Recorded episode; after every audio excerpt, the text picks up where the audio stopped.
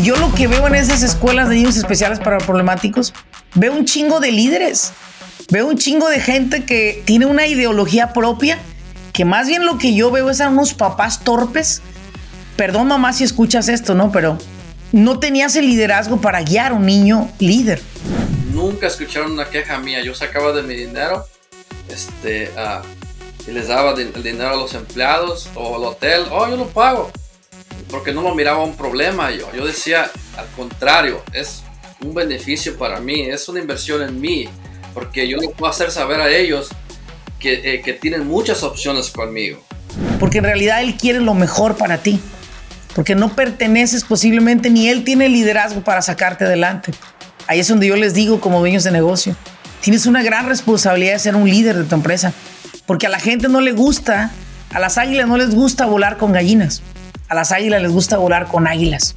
Básicamente ellos en mí tenían un empleado muy beneficioso para ellos y confiable. Me trajeron trabajando con todas sus amistades personales de ellos en sus casas. Ocupaban algo. Y déjate, voy a mandar a Atanasio, porque yo era el mil usos para ellos, yo era el comodín de la compañía. Atanasio, y hoy hay personas que tienen 20 años haciendo construcción y no han sacado ni una licencia. Y les digo, ¿por qué no ha sacado su licencia? No, la Lorena, es que está muy difícil. Y ahí es donde veo la diferencia de la persona que logra su éxito a la que no lo logra. Bienvenidos al grano con los negocios. Yo soy Laura Elena Martínez, coach empresarial. Este espacio es para aquellos dueños de negocio que están buscando la manera de acelerar sus propios resultados. Desean aprender cómo tomar decisiones asertivas y con ello crear una mentalidad que apoye el desarrollo de sus negocios en el mundo moderno. Sin más ni más, arranquemos con nuestro siguiente episodio.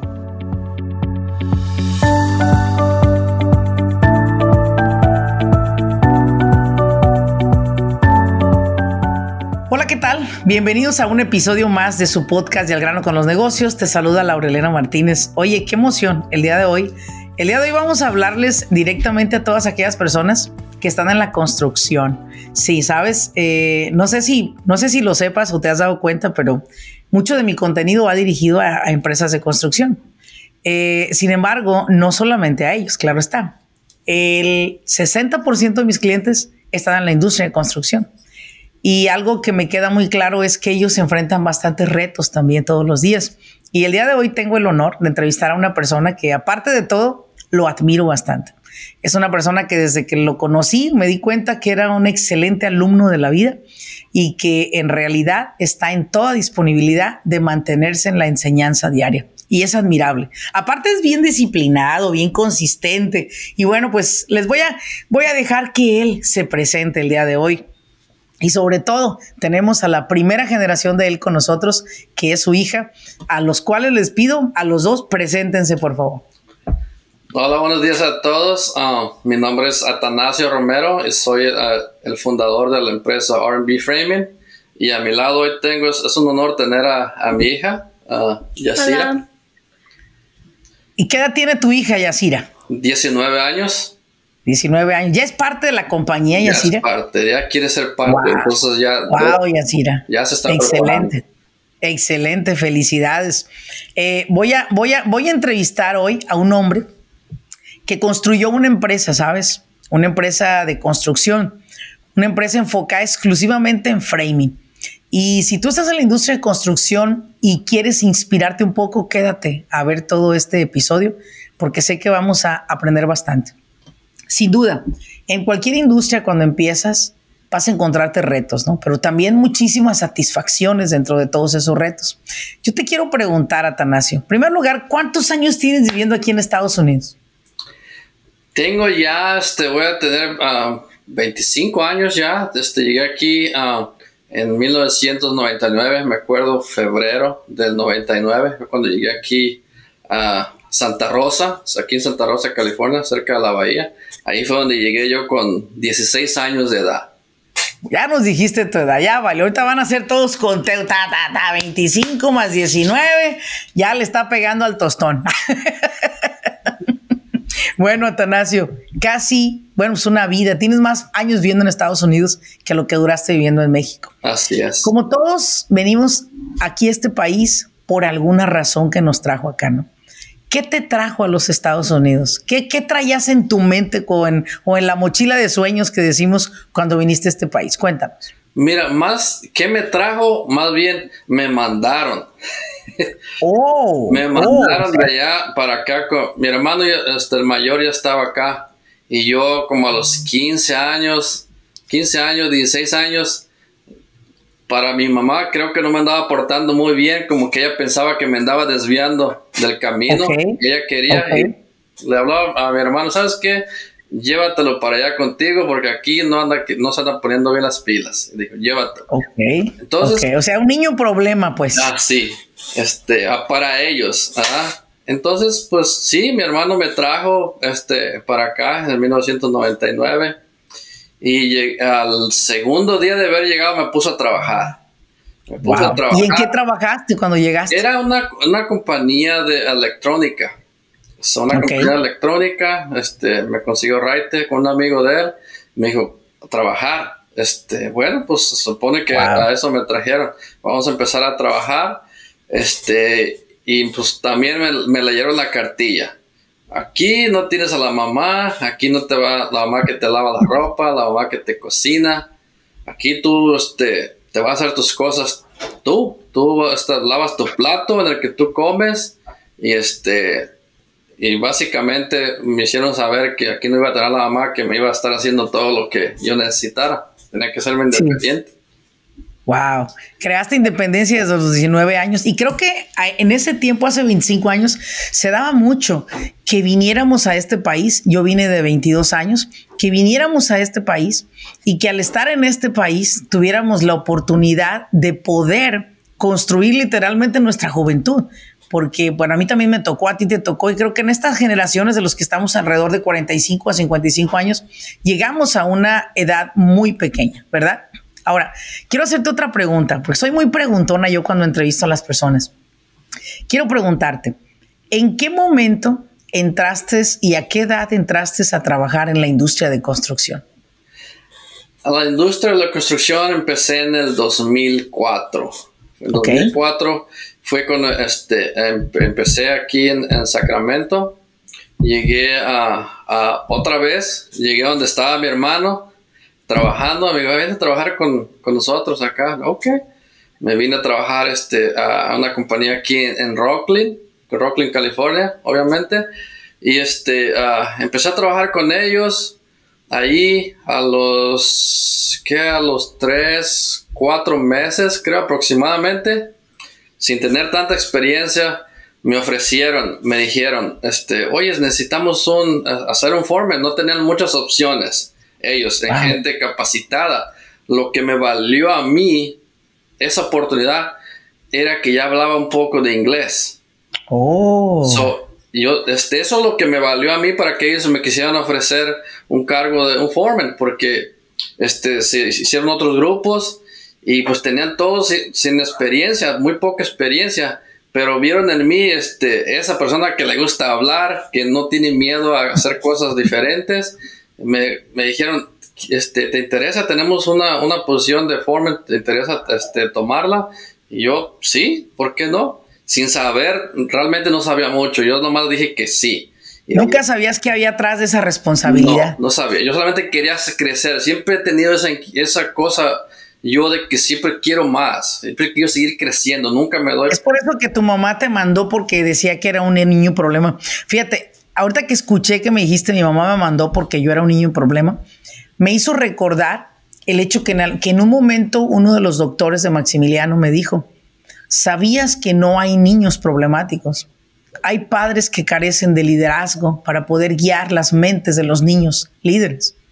Y cada que yo escucho a una persona que me comenta algo muy referente a este tema, caigo una vez más en razón. Ahora entiendo por qué mi mamá también me mandó a casa de mi tía Hortensia a los Estados Unidos, porque no me aguantaban.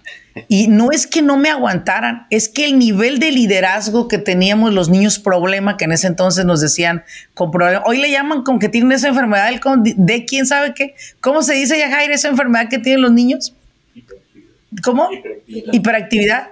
Di quién sabe qué, no recuerdo, pero la enfermedad que tienen hoy que son hiperactivos y los doctores los etiquetan, ¿no? Este niño es un niño problemático. Métanlo a esta escuela especial para problemáticos.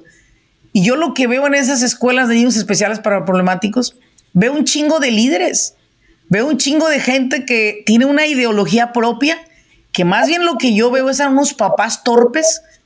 Perdón, mamá, si escuchas esto, ¿no? Pero no tenías el liderazgo para guiar a un niño líder.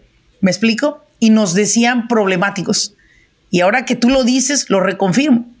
Y vuelvo a reconfirmar que tú, siendo un niño problemático para tu mamá, te convertiste en un asset, en algo muy valioso para tu industria, puesto que la gente te confió un puesto de foreman. Y vaya que en esos tiempos foreman güeros había por todos lados, pero sí, te lo dan a ti porque hablas el inglés. Y una vez más caigo en otra razón de que no hablar inglés limita a muchas personas de lograr escalar posiciones en una empresa. Ahora, siguiente pregunta que te haría, Atanasio, es: ¿en qué momento te conviertes en una persona que le llamamos nosotros en una empresa? Cuando un empresario tiene a un empleado clave, se llama un key employee, un empleado clave, es aquel empleado que trae la camisa puesta de la compañía. Es aquel empleado líder en la compañía. El día de ayer hablaba con una persona y me dice: ya renuncié a mi trabajo y mi jefe me dijo que te vaya bien. Sigue volando con tus propias alas, porque aquí conmigo ni yo estoy creciendo ni estoy haciendo crecer a los demás. Y esta persona renunció a su empresa porque viene a trabajar conmigo.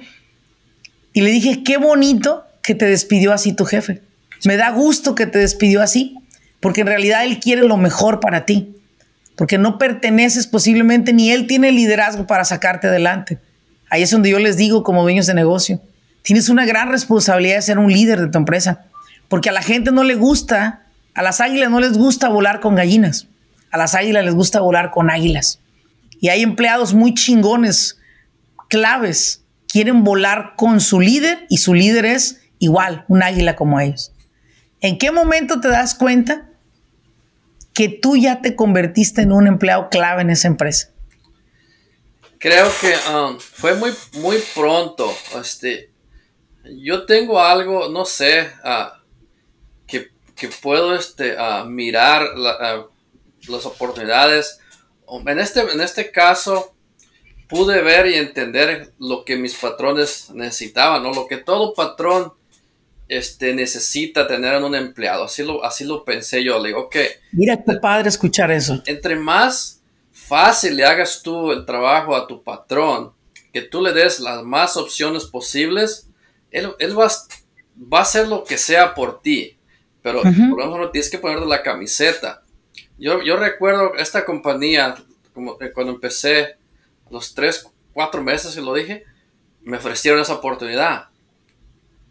Y la tomé y me puse las pilas, empecé a aprender muchas cosas, obviamente que no sabía, estaba en el teléfono que él le hablaba, hey, tengo una pregunta aquí, y él siempre me estaba ahí, me ayudó a aprender, y me mandaban mucho a trabajar fuera, y ellos me preguntaban, hey, ¿puedes ir a trabajar a San José?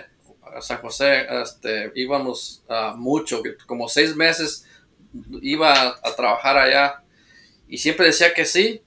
A veces no me alcanzaban a dar el dinero para el hotel. A veces no me alcanzaban a dar el dinero para el per diem de los empleados. Nunca escucharon una queja mía. Yo sacaba de mi dinero y les daba el dinero a los empleados o al hotel. Oh, yo lo pago. Porque no lo miraba un problema yo. Yo decía, al contrario, es un beneficio para mí. Es una inversión en mí. Porque yo claro, les voy a hacer saber a ellos que tienen muchas opciones conmigo. Yo sé que me lo van a pagar la siguiente semana, no pasa nada. Y fue así, porque yo lo logré entender de esa manera. En lugar de mirarlo como un problema, lo vi como como un beneficio para mí, igual como para ellos. Porque ellos vieron, bueno, pues este no nos da problemas, siempre si hay algo lo soluciona él, no nos está hablando, hey, no tengo dinero para pagar el hotel, no tengo dinero para el lunch a los empleados. Yo hice lo posible por solventar ese aparentemente pequeño problema que realmente no lo era para mí. Y eso dio un resultado. Eso dio un resultado que siempre me apoyaron ellos, siempre me quisieron ayudar en todos los aspectos. O sea, básicamente ellos en mí tenían un empleado muy beneficioso. Confiable. Para ellos confiable. Me trajeron trabajando con todas sus amistades personales de ellos en sus casas. Ocupaban algo y déjate, voy a mandar a Atanasio. Porque yo era el mil usos para ellos. Yo era el comodín de la compañía. Yo era de los empleados de ellos. Puedo decirlo, que fue el único que no trabajó bajo ningún supervisor. Fue el único que trabajó siempre directamente con uno de los dueños de la compañía, porque eran dos. Y ese me traía trabajando por todas las otras personas. Y uno de ellos es el que me está dando los proyectos grandes. Por eso digo que todo se conectó. O sea, yo trabajé al principio, estuve fundando, se puede decir, mi futuro, básicamente. Sí.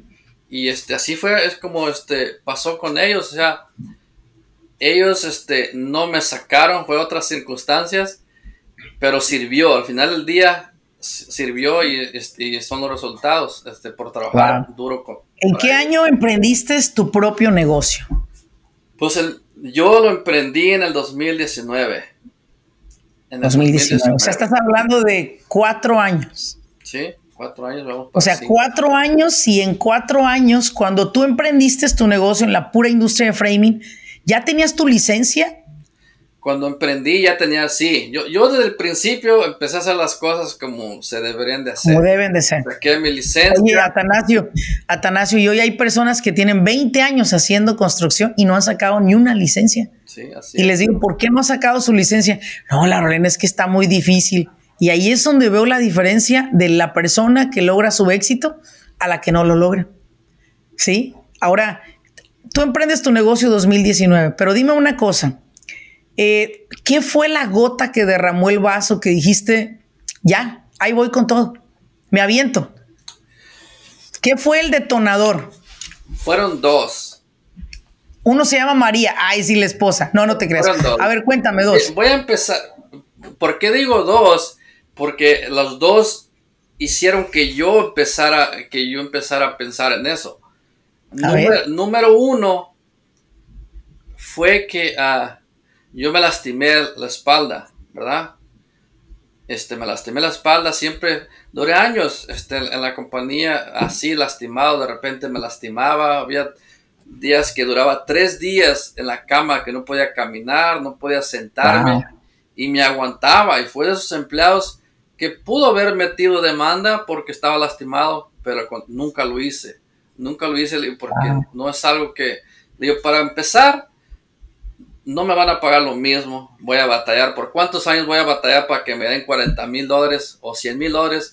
Si hago las cuentas al año, pues viene siendo lo mismo o poquito menos, entonces no vale la pena. Entonces me esforzaba a recuperarme y regresar a trabajar. Eso fue una de las cosas que se metió en mi cabeza y que me empezó a decir, ok, lo que tú haces es trabajo físico. ¿Cuánto tiempo te ves pudiendo hacer este trabajo físico? Interesante eso. Sí, entonces yo empecé a pensar, ¿cómo le hago? Tengo que hacer algo diferente. Donde llega a cierta edad, obviamente no voy a poder hacer este trabajo. Y nadie me va a dar trabajo. Nadie me va a querer contratar. Necesito empezar a hacer algo diferente. Necesito prepararme a hacer algo diferente. Bueno, en lo que estaba yo poniendo eso en mi cabeza, que debería hacer algo diferente, pasó otra situación, que es la número 2, la que realmente fue la que disparó que yo empezara a voltear a otro lado. En un trabajo que se estaba haciendo en la bahía, un proyecto grande que estaba haciendo la compañía. Tú sabes que como son apartamentos, como si es la industria de los apartamentos, que siempre lo digo, hay residentes que no están tan contentos de que tú trabajes ahí, ¿verdad? Sí, claro, ¿no? Entonces, un residente de esos, dijo, se armó de valor, dijo, ¿sabes qué? Le voy a echar la migra a todos los cabrones que andan trabajando aquí. Hijo de la chingada. Entonces llamaron, le llegaron a la oficina de mi patrón. Un día llegó un agente de migración ahí. A ver, necesito ver, yo sé que tienes muchos empleados aquí. Necesito empezar a ver documentación de todos tus empleados. Me das la documentación de ellos que están trabajando legalmente, o vas a tener que despedirlos. Pues bueno, no me da pena decirlo. Entre esos empleados, esos 23 empleados que tenían esa compañía, yo era uno de ellos, que ya era, tenía un puesto, tenía vacaciones. Aparentemente yo ganaba bien. Sí. Y yo creo que si yo no hubiera hecho, si no hubiera pasado eso, yo creo firmemente que estuviera ahí, porque yo sentía que me debía a ellos. Siempre me trataron bien, yo no me sentía capaz de dejarlos a ellos, ¿verdad? Porque pues, me trataron bien. Bueno, tuve que salir. Otra cosa, antes que me acuerdo siempre de esto. Un día íbamos para Lake Tahoe con uno de con esos patrones de los dos, que es de esa compañía. Íbamos platicando y me dice, ¿sabes qué? Pues gracias por el trabajo. Me dijo Dean que estás trabajando muy bien, y fue en el tiempo de Navidad que me dieron mis bonos, y agradeciéndome por estar con ellos siempre. Le pues mira, yo siempre voy a dar lo mejor por la compañía, por ustedes, y el tiempo que tú me permitas yo voy a estar aquí. Y dijo él esta palabra: mientras que ya esté en el negocio, tú siempre vas a estar aquí. Y qué chistoso, no fue así. Hubo alguien más que hizo que yo tuviera que salir de ahí. Sí. Que fue la bendita migración. Que él lo forzó a él, que me tenía que descansar. Claro. O era él o era yo. Porque si me mantienen ahí, sí, pues ellos pueden ir a la cárcel, ¿verdad? Entonces sí, dijo, pues no. Al final del día se entiende, es un negocio de ellos primero. Por tanto que me quisieran, me tuvieron que dar las gracias. Y así es como empezaste ya tu negocio. Y así es como empezó ahí. Él no nos desamparó, nos dijo, mira, tengo un amigo que tiene su compañía, hace esto. Dos opciones nos dio. Pueden ir con él o con la otra persona, él les va a dar trabajo. Ok, ¿qué hice yo? Otra vez liderando el barco. Todos los empleados que nos habían descansado, les dije, ¿sabes qué? Vamos a ir a hablar con él y vamos a trabajar con ellos, pero necesitan venirse conmigo. Y me llevé a todos, como unos 15 personas. Llegué, hablé con el otro dueño de la compañía. Le dije, mira, somos tantas personas. Yo soy uno de los supervisores, pero queremos ganar X cantidad. A todos hice que les pagaran más de lo que ganaban en la otra compañía, incluyéndome a mí, obviamente. Ok, nos dio trabajo.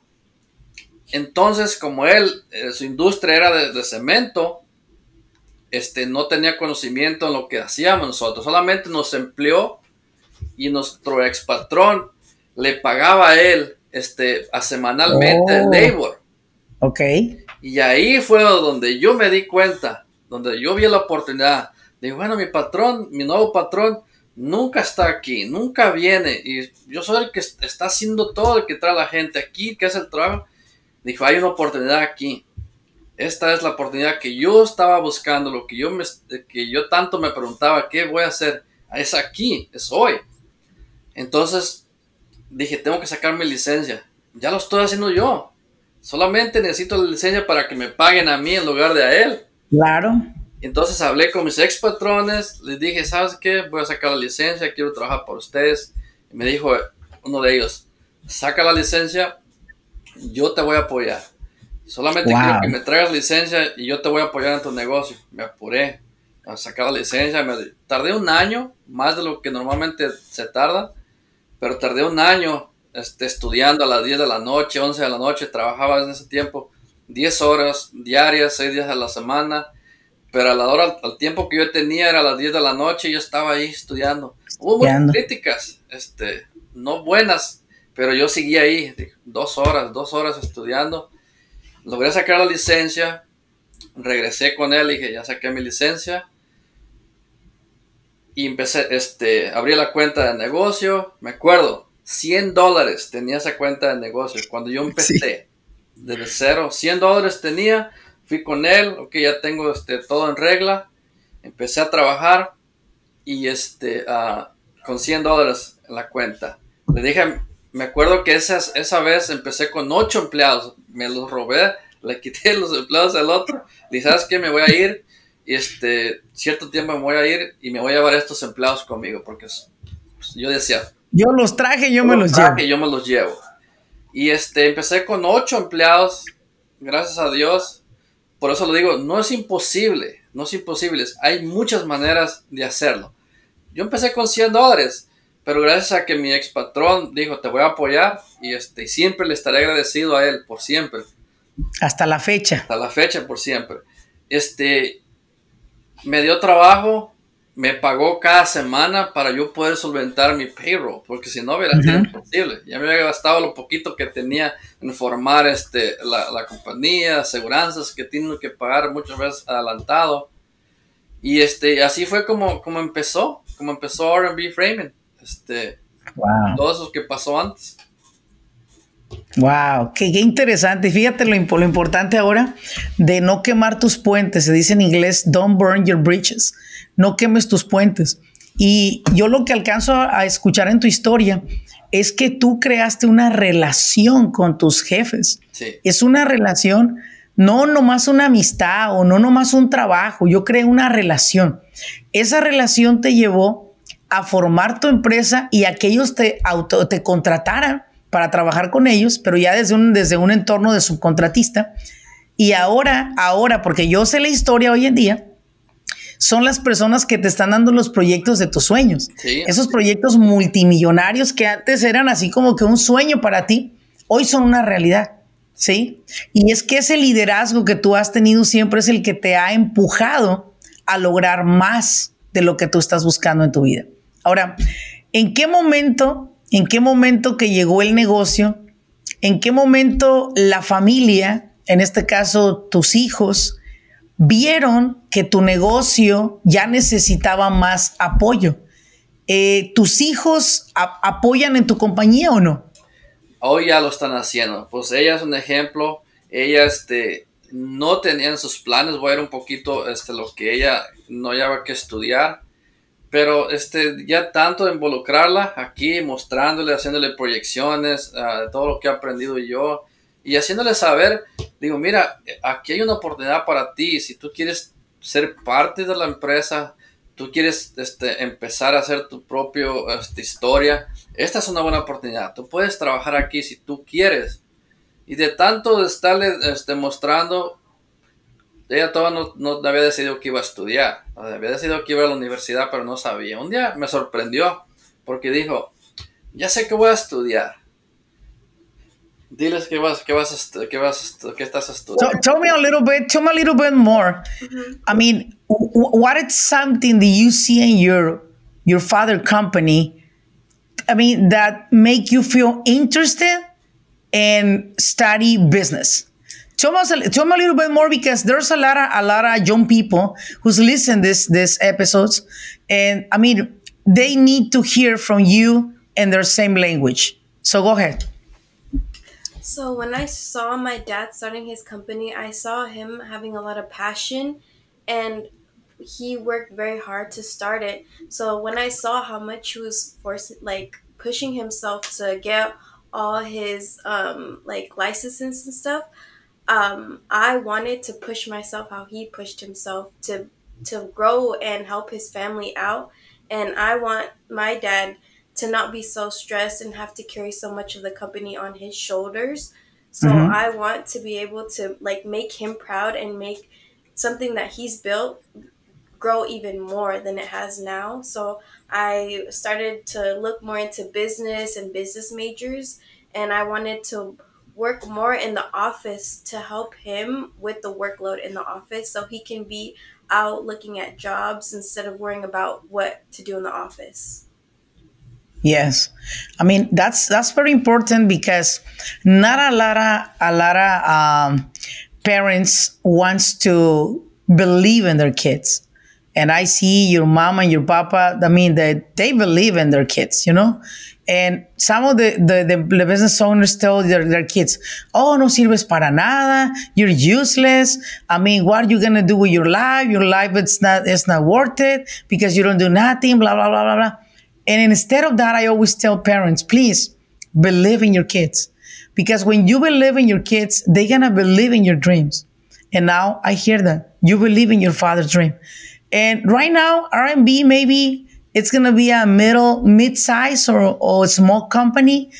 But I see R&B Framing, one of the biggest company, not only in California, also in U.S., because your father knows the structure. He knows the logistics. He knows how to manage people outside, how to take jobs, how to organize their team.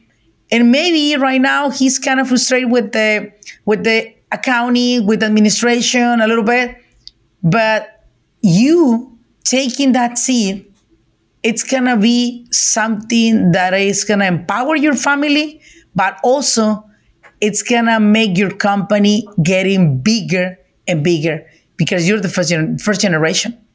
And I congratulate you for that. Believe in your parents' dream because María is involved too in this, even if she's not here today with us. She has her own business. You know your mama. She has her own business. She's making her own money. So María, it's part of this too. So I want to say thank you for support your father's dream. And I know while you're talking right now, I was dreaming in something that you're going to become the closer, the person who's going to give the proposals to the big companies, the person who's going to negotiate sooner or later, and the person who's going to move the money in that company. The new CFO is cooking, you guys. Se está cocinando the new CFO for the company. And congratulations again. Congratulations. Ahora, Atanasio, una pregunta más que quiero que me contestes porque yo sé que esta respuesta va a ayudar a muchas personas. ¿Qué le dirías a todos aquellos que andan jugando al constructor, a Bob el constructor? ¿Sí?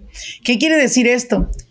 Que se montaron un negocito de reparaciones y remodelaciones sin licencias, sin aseguranzas, pagando cash a los empleados, renuentes a sacar su licencia los hijos de su Pink Floyd o renuentes a estructurar su negocio como debe de ser. ¿Qué le dirías a ellos? ¿Qué consejo les daría un profesional como tú? Bueno, el consejo que yo les daría... que ya intentan emprender algo, ¿verdad? Desde el momento que ya estás tú agarrando tus propios trabajos, ya estás emprendiendo. Uy. Pero si vas a emprender, hazlo bien, no te limites a más, porque yo sé, cuando trabajas, haciendo cualquier trabajo, me puedes decir, pues mis trabajos son de $100,000, $200,000, ok, está bien, ok, pero no vas a poder subir más de esos trabajos sin una licencia. No, tú no vas a poder, nunca vas a poder agarrar proyectos más grandes, sin una licencia, porque las compañías que tienen esos proyectos, ellos te exigen sí. más. Entonces tú tienes que tener todo en regla para poder acceder a esos proyectos, porque yo he estado en las dos partes. En las dos partes he estado y me queda bien claro que tienes que estar preparado, tener todo en regla para poder acceder a esos proyectos. Se los he dicho a otros nuevos emprendedores. Sí. Muchos, tengo varios que ya emprendieron basado, creo yo, no me puedo equivocar, que es basado en que se animaron. Me miran a mí que he podido hacer todo esto diferente, que he evolucionado y como que creo que sí es cierto. Entonces, les digo, háganlo bien. Yo tenía algunos subcontratistas que no querían sacar su workers' comp. Le digo, hey, es muy importante que la tengas, porque si no, no vas a poder hacer trabajos. Se las lastima a alguien, no te va a gustar lo que tengas para pagar ese daño que puede causar. Yeah. Por no querer pagar un seguro. Le digo, no es un gasto, es al contrario, eso te permite a que acceses a generar mucho más. Sí. Cuando tienes todos esos tipos de seguros. So, mi consejo es que lo hagan. Si lo van a hacer, que lo hagan bien. Así, esa es mi forma de pensar. Cuando yo quiero hacer algo, me gusta hacerlo bien, si no, no lo hago, me espero hasta que lo pueda hacer bien. So, ese es mi consejo, que si van a hacer algo, háganlo bien. Wow, qué consejo tan bueno, ¿eh? En menos de 2 minutos les dejó un consejo a todos aquellos que están jugando a Bob el Constructor, de que hagan sus cosas bien. Atanasio, estamos llegando al final de este episodio y como lo pudiste ver, se nos fue el tiempo volando. Sí. Estamos pasados de tiempo, de hecho, pero estamos tan emocionados de tenerte acá que para cerrar este episodio te quiero preguntar, ¿cómo ves a la empresa de R&B para el 2026? Descríbemela. ¿Cuánto va a facturar? ¿Cuántos empleados va a tener? ¿Qué mercados va a alcanzar? Cuéntame. Descríbeme de aquí al 2026 R&B. Mira, de aquí al 2026 yo veo a R&B facturando más de 5 millones, si no es que es acercándome a los 10 millones, porque hoy en algunos meses, que en todo no termina el año, en algunos meses, si ya pudo llegar a los 3 millones, que o sea, está proyectado que va a terminar poquito arriba de 3 millones, cuando el año pasado era 1.2, creo, a esto. O sea, es como un salto muy grande y lo he entendido lo que tengo que hacer para seguir creciendo. No dejo de conformarme hasta ahora con lo que yo estoy haciendo. Yo quiero más. Ahora me estoy enfocando en otras, en preparar, por ejemplo, a mi hija, como lo acabas de mencionar. Yo ya estoy pensando en el futuro, que si quiero estar a esa capacidad, yo tengo que tener nuevas piezas capacitadas para poderlo lograr, porque yo solo no lo voy a poder hacer. Tengo que crecer. Me he enfocado en los empleados, a contratar empleados. Ok, ya tengo empleados, supervisores, foremen, buen equipo. Ok, ya hice eso, ahora tengo que fortalecer la oficina, acá el centro, se puede decir el centro de mando, que eso me falta, y ya lo estoy haciendo, estoy trabajando en ello, y pues una noticia, ya tengo la oficina, donde me voy a mover, estamos haciendo unos pequeños arreglos, y esa es parte del crecimiento. Si ya dimos otro paso, si está creciendo R&B, necesitas otros, tipo de herramienta, pues ya lo estamos implementando para poder seguir creciendo. Pero me veo en el 2026, veo a R&B facturando, no sé, 5 a 6 millones tal vez. Queremos más, pero hay que ir buscando qué es lo que necesitamos para poderlo lograr eso. Fíjate una cosa, cada que una persona me pregunta, Laura Elena, ¿por qué? No, dijo, convénzame de estar en Mastermind. Y yo les digo, no, es que yo no te tengo que convencer de estar en Mastermind. Lo que te va a algún momento dado a llevar a Mastermind, que es mi programa premium, son los resultados de las personas que están ahí. Y verte llegar aquí a ti en enero del 2023 con un profit and loss de 1,200,000, 1,300,000. Sí. Verte salir el mismo año con un profit and loss, un reporte financiero de más de $3 millones. Atanasio, no se ocupa convencer a nadie de ser parte de Mastermind. Lo que hoy se ocupa es que alguien salga de Mastermind para poder entrar, porque ya no estoy recibiendo nuevas compañías. A menos que alguno salga, ¿sí? Yo meto inmediatamente a ocupar ese lugar. Sí. Mastermind es uno de los programas en los que estoy cumpliendo el sueño que en un momento dije. Quiero lograr que las empresas hispanas se conviertan en multimillonarios. No importa cuánto ganes, yo te garantizo 1 o 2 millones por año de crecimiento. Y hoy es una realidad. Tú eres un testimonio de ello. Y la verdad, las palabras se las lleva el viento. Los hechos es lo importante. Y tú eres una historia de éxito de nuestro programa de Mastermind. Y me siento muy orgullosa de lo que has evolucionado. Primero como ser humano, porque siempre has estado en cada evento con tu esposa. Segundo, como papá, porque sé que me vas a llevar a esos hijos al Mastermind, porque yo recibo a los hijos de mis estudiantes en el Mastermind y ha sido un éxito total tenerlos ahí. Y tercero, porque te estás convirtiendo en un hombre que alcanzar proyectos grandes ya no existe el temor. Ya sabes que lo puedes hacer y de aquí viene otro proyecto de 2-3 millones. Y yo quiero decirte que para el 2026 esto está siendo grabado y lo puedes volver a ver en el 2026. Tú para el 2026 estarás arriba de los $14 millones de ventas. Con la bendición de Dios lo vas a lograr. Esperemos que así sea. El equipo lo estás construyendo, la actitud la tienes, el liderazgo lo tienes y eres parte de uno de los grupos de Mastermind de mayor influencia hispana en los Estados Unidos. Gracias por tu confianza, gracias por acompañarme a ti y a tu hija dentro de este episodio, y quiero simplemente decirle a todos los que nos están escuchando, para poder hacer este podcast más escuchado es solamente compartiendo este contenido. Compártele esta información a todas aquellas personas que crees que les va a servir esta historia de éxito, los va a inspirar y los va a mover a crear algo mayor. Y en verdad se los digo, los hispanos estamos construyendo una historia que será escuchada en todos los rincones de los Estados Unidos. Hemos dejado de ser la mayoría más pobre de los Estados Unidos y seremos la mayoría de mayor influencia financiera en los Estados Unidos. Muchísimas gracias por acompañarme, Atanasio. Muchísimas gracias por acompañarme a ti y a tu hija. En verdad, son un orgullo hispano. No, gracias a ti, Laura. Gracias a ti. Y agradecerte que nos enseñes a todos los emprendedores, incluyendo a todos los compañeros, a los que están, a los que ya se fueron. O sea, muchas gracias. Yo realmente me gusta aprender. Creo que hoy he tenido más una lección de aprender. Quiero aprender más, quiero hacer más cosas. Creo que ya, o sea, no me importa sacrificar mi tiempo, pero quiero seguir aprendiendo y seguir creciendo. No me conformo yo con esto. Está bien a lo que se ha hecho, bien o mal, lo que se ha hecho hasta hoy, pero queremos aprender más, queremos buscar la manera de cómo hacer que esto siga creciendo. ¿Qué tenemos que hacer? Encontrar las herramientas correctas que ayuden a este crecimiento que yo quiero, que la visión que yo tengo. Y pues gracias a Mastermind ha sido posible todo esto que yo te estoy diciendo. No es una casualidad, es parte del aprendizaje que he llevado hasta hoy en días, porque si no hubiera sido así,